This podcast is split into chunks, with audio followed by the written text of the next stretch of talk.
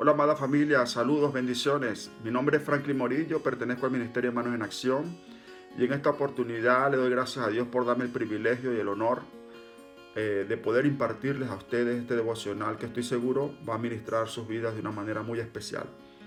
Hace algunos años atrás mi familia y yo clamábamos a Dios eh, acerca de cuál era su propósito y su voluntad en nuestras vidas, conforme a lo que Él nos había entregado en ese tiempo sus ministerios, eh, sus tareas, sus misiones para con nosotros. Y siempre temía de, que, de, pedirle a Dios confirmación de, lo, de cada paso que iba a dar, pues temía de que fuera a fracasar en el intento o de que no agradara a Él en las cosas que estaba haciendo. Y hace algunos días atrás, mientras oraba al Padre, el Señor me, me revelaba y me decía que no era tiempo de confirmación, sino tiempo de comisión.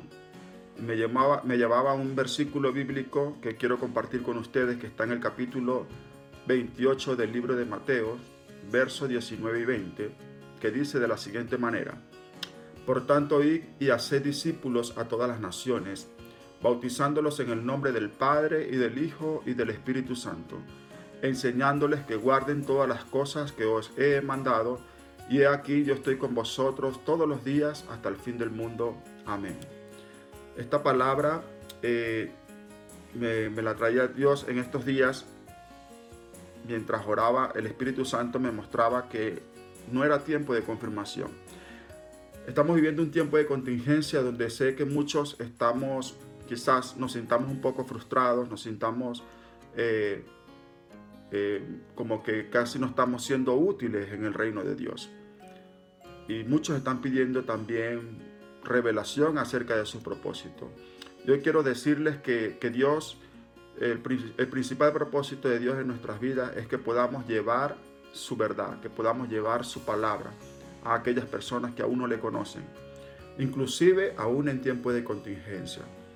Eh, damos gracias a Dios porque ahora la tecnología Dios la ha puesto al alcance de nuestras manos para nosotros poder también usarla y hacer buen uso de ellas, eh, llevando su, mensaje, su palabra eh, a cada rincón, a cada, a cada hogar, a cada familia, donde quiera que se encuentren.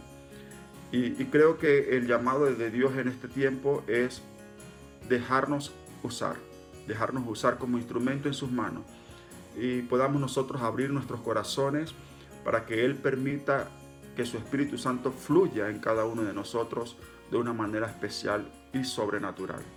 Creo que Dios quiere hacer grandes cosas a través de nosotros. Simplemente tenemos que tener la disposición y la voluntad de poder hacer lo que Él nos está mandando a hacer. Y mientras meditaba en esta palabra, el Señor me mostraba tres preguntas. Y una de ellas era, ¿en qué estamos? Y cuando leía en versículo 19, por tanto, y el Señor me decía, es lo que necesito que hagan. Es lo que necesito que hagan, que vayan, que pronuncien y que hablen de lo que les he enseñado. Y la otra pregunta es, ¿hacia dónde vamos? Yo le decía, Señor, ¿hacia dónde quieres que tú vayas? Que yo vaya. Y me llevaba a esta parte donde dice, hacer discípulos. Creo que el llamado en este tiempo es que nosotros podamos impartir o invertir mm, eh, nuestro tiempo también en las personas. Y una de las cosas que, que me identifica mucho es cuando nuestra iglesia nos invita a ser parte de ella, a que nos sintamos familia como lo que realmente somos, familia, y podamos llevar este mensaje de amor, de esperanza y de ánimo a muchas personas que, están en tiempos difíciles, que están viviendo eh, situaciones bastante complejas en este tiempo. Y por último, la última pregunta es, ¿qué debo hacer? Y el Señor me mostraba enseñando el versículo 20 donde dice, enseñándoles que guarden todas las cosas que os he mandado. Es tiempo de nosotros enseñar también esto que Dios ha puesto en nuestros corazones. Ese amor, esa misericordia, esa compasión hacia los demás. De poder llevar eh, eh, su verdad, su verdad sin ningún límite, sin ningún miedo a, detenernos. Y mientras, como les decía al principio, mientras orábamos al Señor hace unos años atrás, eh, una de las cosas que, Dios quitó de nuestras vidas fue ese miedo de querer avanzar hacia lo desconocido. Y justamente allí era donde Dios quería bendecirnos.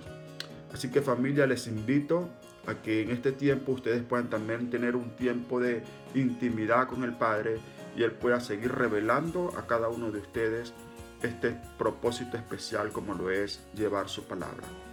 De verdad les envío un gran abrazo, esperando que todos se encuentren bien en sus hogares juntamente con su familia y declarando sobre sus vidas que el amor, la paz y la sanidad de Dios nos cubra en todo momento y en todo tiempo.